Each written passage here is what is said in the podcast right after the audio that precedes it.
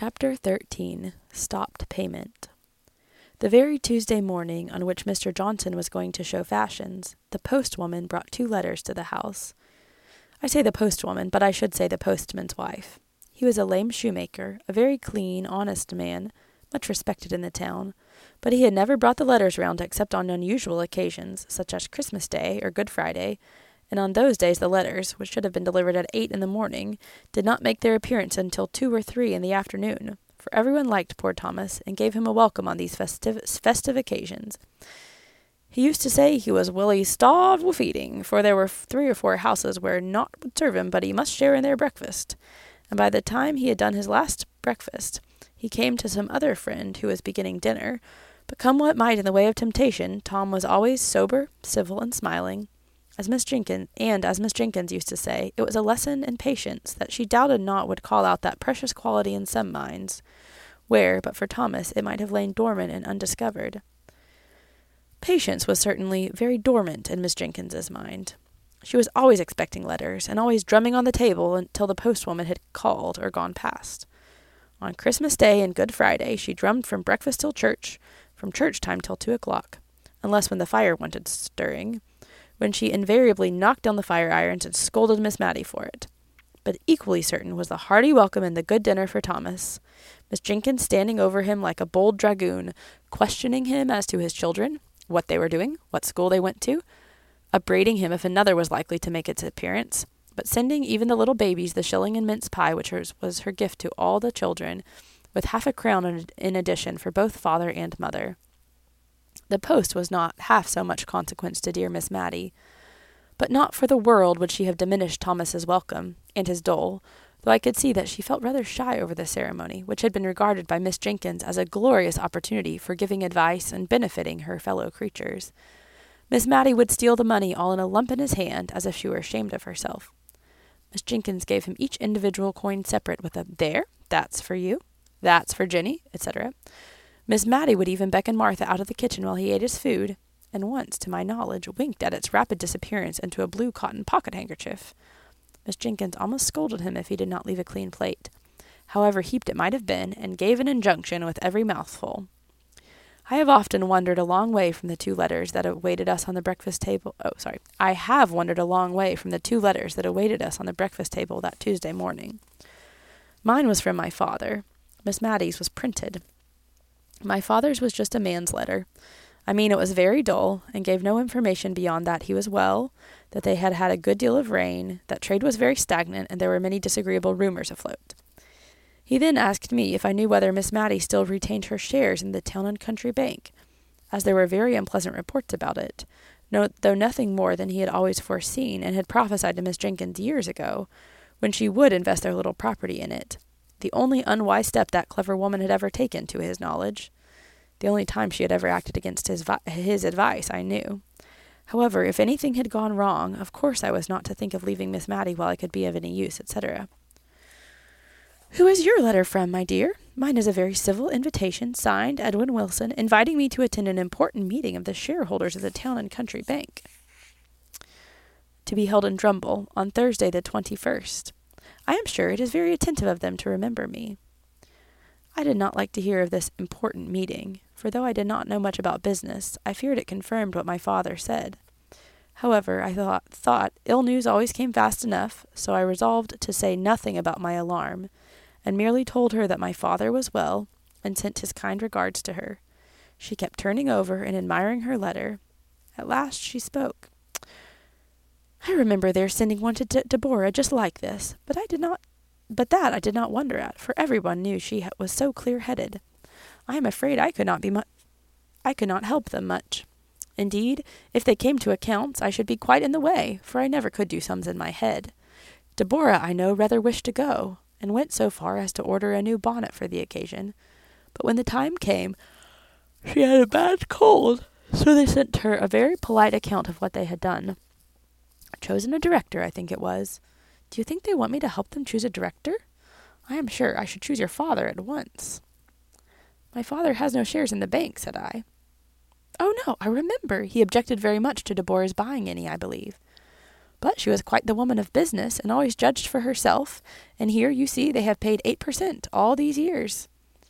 It was a very uncomfortable subject to me with my half knowledge, so I thought I would change the conversation, and asked at what time she thought we had better go and see the fashions. Well, my dear, she said, the thing is this. It is not etiquette to go till after twelve, but then you see all Cranford will be there, and one does not like to be too curious about dress and trimmings and caps with all the world looking on. It is never genteel to be over curious on these occasions. Deborah had the knack of always looking as if the latest fashion was nothing new to her, a manner she had caught from Lady Arley, who did see all the new modes at London, you know. So I thought we would just slip down this morning, soon after breakfast, for I do want a half pound of tea, and then we could go up and examine the things at our leisure, and see exactly how my new silk gown must be made, and then, after twelve, we could go with our minds disengaged and free from thoughts of dress. We began to talk of Miss Matty's new silk gown. I discovered that it would be really the first time in her life that she had had to choose anything of consequence for herself, for Miss Jenkins had always been the more decided character, whatever her taste might have been, and it is astonishing how such people carry the world before them by the mere force of will. Miss Matty anticipated the sight of the glossy folds with as much in delight as if the five sovereigns, set apart for the purchase, could buy all the silks in the shop. And, remembering my own loss of two hours in a toy shop before I could tell on what wonder to spend a silver threepence, I was very glad that we were going early, that dear Miss Matty might have the leisure might have leisure for the delights of perplexity. If a happy sea green could not be met with, the ground was if a happy sea green could be met with, the ground was to be sea green. If not, she inclined to maize, and I to silver gray, and we discussed the requisite number of breadths until we arrived at the shop door.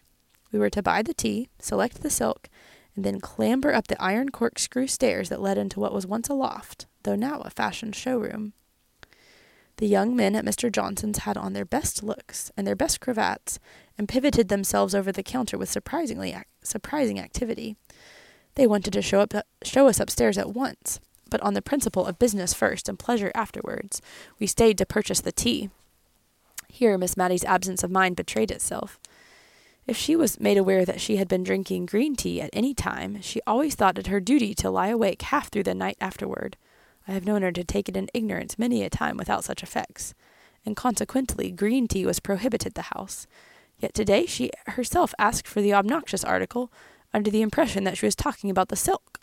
However, the mistake was soon rectified, and then the silks were unrolled in good truth. By this time the shop was pretty well filled, for it was Cranford market day, and many of the farmers and country people from the neighborhood round came in, sleeking down their hair and glancing shyly about from under their eyelids, as anxious to take back some notion of the unusual gaiety to the mistress or the lasses at home, and yet feeling that they were out of place among the smart shopmen in gay shawls and summer prints. One honest looking man, however, made his way up to the counter at which we stood, and boldly asked to look at a shawl or two. The other country folk confined themselves to the grocery side, but our neighbor was evidently too full of some kind intention towards mistress, wife, or daughter to be shy, and it soon became a question with me whether he or Miss Matty would keep their shopman the longest time. He thought each shawl more beautiful than the, than the last, and as for Miss Matty, she smiled and sighed over each fresh bale that was brought out. One color set off another, and the heap together would, as she said, make even the rainbow look poor. I am afraid, said she, hesitating, whichever I choose, I shall wish I had taken another. Look at this lovely crimson. It would be so warm in winter. But spring is coming on, you know. I wish I could have a gown for every season, said she, dropping her voice, as we all did in Cranford whenever we talked of anything we wished for but could not afford. However, she continued in a louder and more cheerful tone, it would give me a great deal of trouble to take care of them if I had them, so I think I'll only take one. But which must it be, my dear? And now she hovered over a lilac with yellow spots, while I pulled out a quiet sage green that had faded into, into insignificance under the more brilliant colors, but which was nevertheless a good silk in its humble way. Our attention was called off our neighbor. He had chosen a shawl of about thirty shillings value, and his face looked broadly happy, under the anticipation, no doubt, of the pleasant surprise he should give to some Molly or Jenny at home. He had tugged a leathern purse out of his breeches pocket, and had offered a five pound note in payment for his shawl and for some parcels which had been brought round to him from the grocery counter. It was just at this point that he attracted our notice. The shopman was examining the note with a puzzled, doubtful air. Uh, Town and Country Bank. I am not sure, sir, but I believe we have received a warning against notes issued by this bank only this morning. I will just step and ask Mr. Johnson, sir, but I'm afraid I must trouble you for payment in cash or note of a different bank. I never saw a man's countenance fall so suddenly into dismay and bewilderment. It was almost piteous to see the rapid change. Dang it, said he, striking his fist down on the table, as to try which was the harder. The chap talks as if notes and gold were to be had for the picking up. Miss Matty had forgotten her silk gown and her interest for the man. I don't think she had caught the name of the bank, and in my nervous cowardice I was anxious that she should not, and so I began admiring the yellow, spotted lilac gown that I had been utterly condemning only a minute before. But it was of no use. What bank was it? I mean, what bank did your note belong to? Town and Country Bank. Let me see it, said she quietly to the shopman, gently taking it out of his hand as he brought it back to return it to the farmer. Mr. Johnson was very sorry, but from information he had received, the notes issued by that bank were little better than waste paper. I don't understand it, said Miss Matty to me in a low voice. That that is our bank, is it not? The Town and Country Bank? Yes, said I. This lilac silk will just match the ribbons on your new cap, I believe, I continued, holding up the folds as to catch the light, and wishing that the man would make haste and be gone. And yet having a new wonder that had only just sprung up, how far it was wise or right in me to allow Miss Matty to make this expensive purchase, if the affairs of the bank were really so bad as the refusal of the note implied.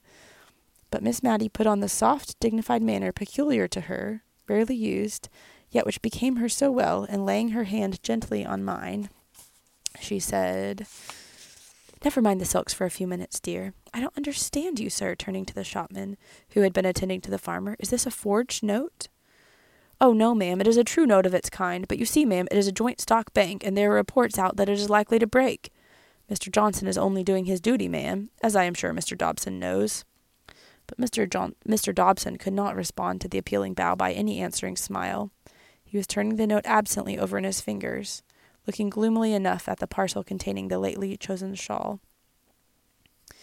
It's hard upon a poor man, said he, as earns every farthing with the sweat of his brow. However, there's no help for it. You must take back your shawl, my man. Lizzie must do it with her cloak for a while. And yon figs for the little ones. I promised them to 'em. I'll take them, but the tobacco and the other things. I will give you five sovereigns for your note, my good man, said Miss Matty. I think there is some great mistake about it, for I am one of the shareholders, and I am sure they would have told me if things had not been going on right. The shopman whispered a word or two across the table to Miss Matty. She looked at him with a dubious air. Perhaps so, she said, but I don't pretend to understand business. I only know that if it is going to fail, and if honest people are to lose their money because they have taken out notes, I can't explain myself, said she, suddenly becoming aware that she had got into a long sentence with four people for audience. Only I would rather exchange my gold for the note, if you please, turning to the farmer, then and then you can take your wife the shawl. It is only going without my gown a few days longer, she continued, speaking to me. Then I have no doubt everything will be cleared up. But what if it is cleared up the wrong way? said I. Why? Then it will only have been common honesty in me as a shareholder to have given this good man the money. I am quite clear about it in my own mind, but as you know, I can never speak quite as comprehensibly as others can.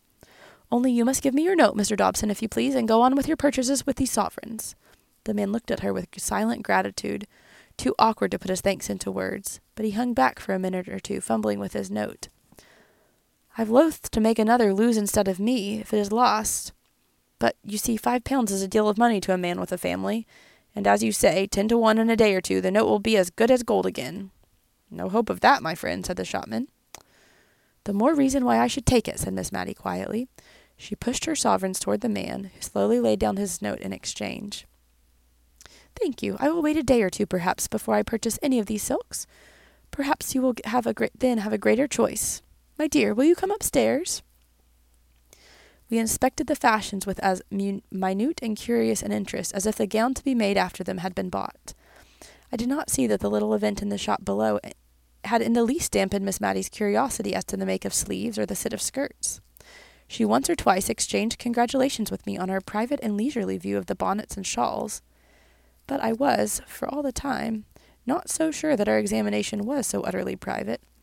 for I caught glimpses of a figure dodging behind the cloaks and mantles, and by a dexterous move I came face to face with Miss Pole, also in mourning costume, the principal feature of which was her being without teeth and wearing a veil to conceal the deficiency, come upon the same errand as herself. But she quickly took her departure, because, as she had said, she had a bad headache and did not feel herself up to conversation.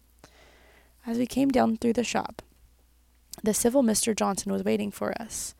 He had been informed of the exchange of the note for gold, and with much good feeling and real kindness, but with little want of tact, he wished to condole with Miss Matty and impress upon her the true state of the case. I could only hope that he had heard an exaggerated rumor, for he said that her shares were worse than nothing, the, and that the bank could not pay a shilling in the pound. I was glad that Miss Matty still seemed a little incredulous, but I could not tell how much of this was real or assumed with that self control which seemed habitual to ladies of Miss Matty's standing in Cranford, who would have thought their dignity compromised by the slightest expression of surprise, dismay, or any similar feeling to an inferior in station or in a public shop. However, we walked home silent, very silently. I am ashamed to say I believe I was rather vexed and annoyed at Miss Matty's conduct in taking that note to herself so decidedly. I had set my heart upon her having a new silk gown, which she wanted sadly, in general, she was so undecided anybody might turn her round. In this case, I had felt it was no use attempting it, but I was not the less put out at the result. Somehow, after twelve o'clock, we both acknowledged to a sated curiosity about the fashions, and to a certain fatigue of body, which was, in fact, depression of mind, that indisposed us to go out again.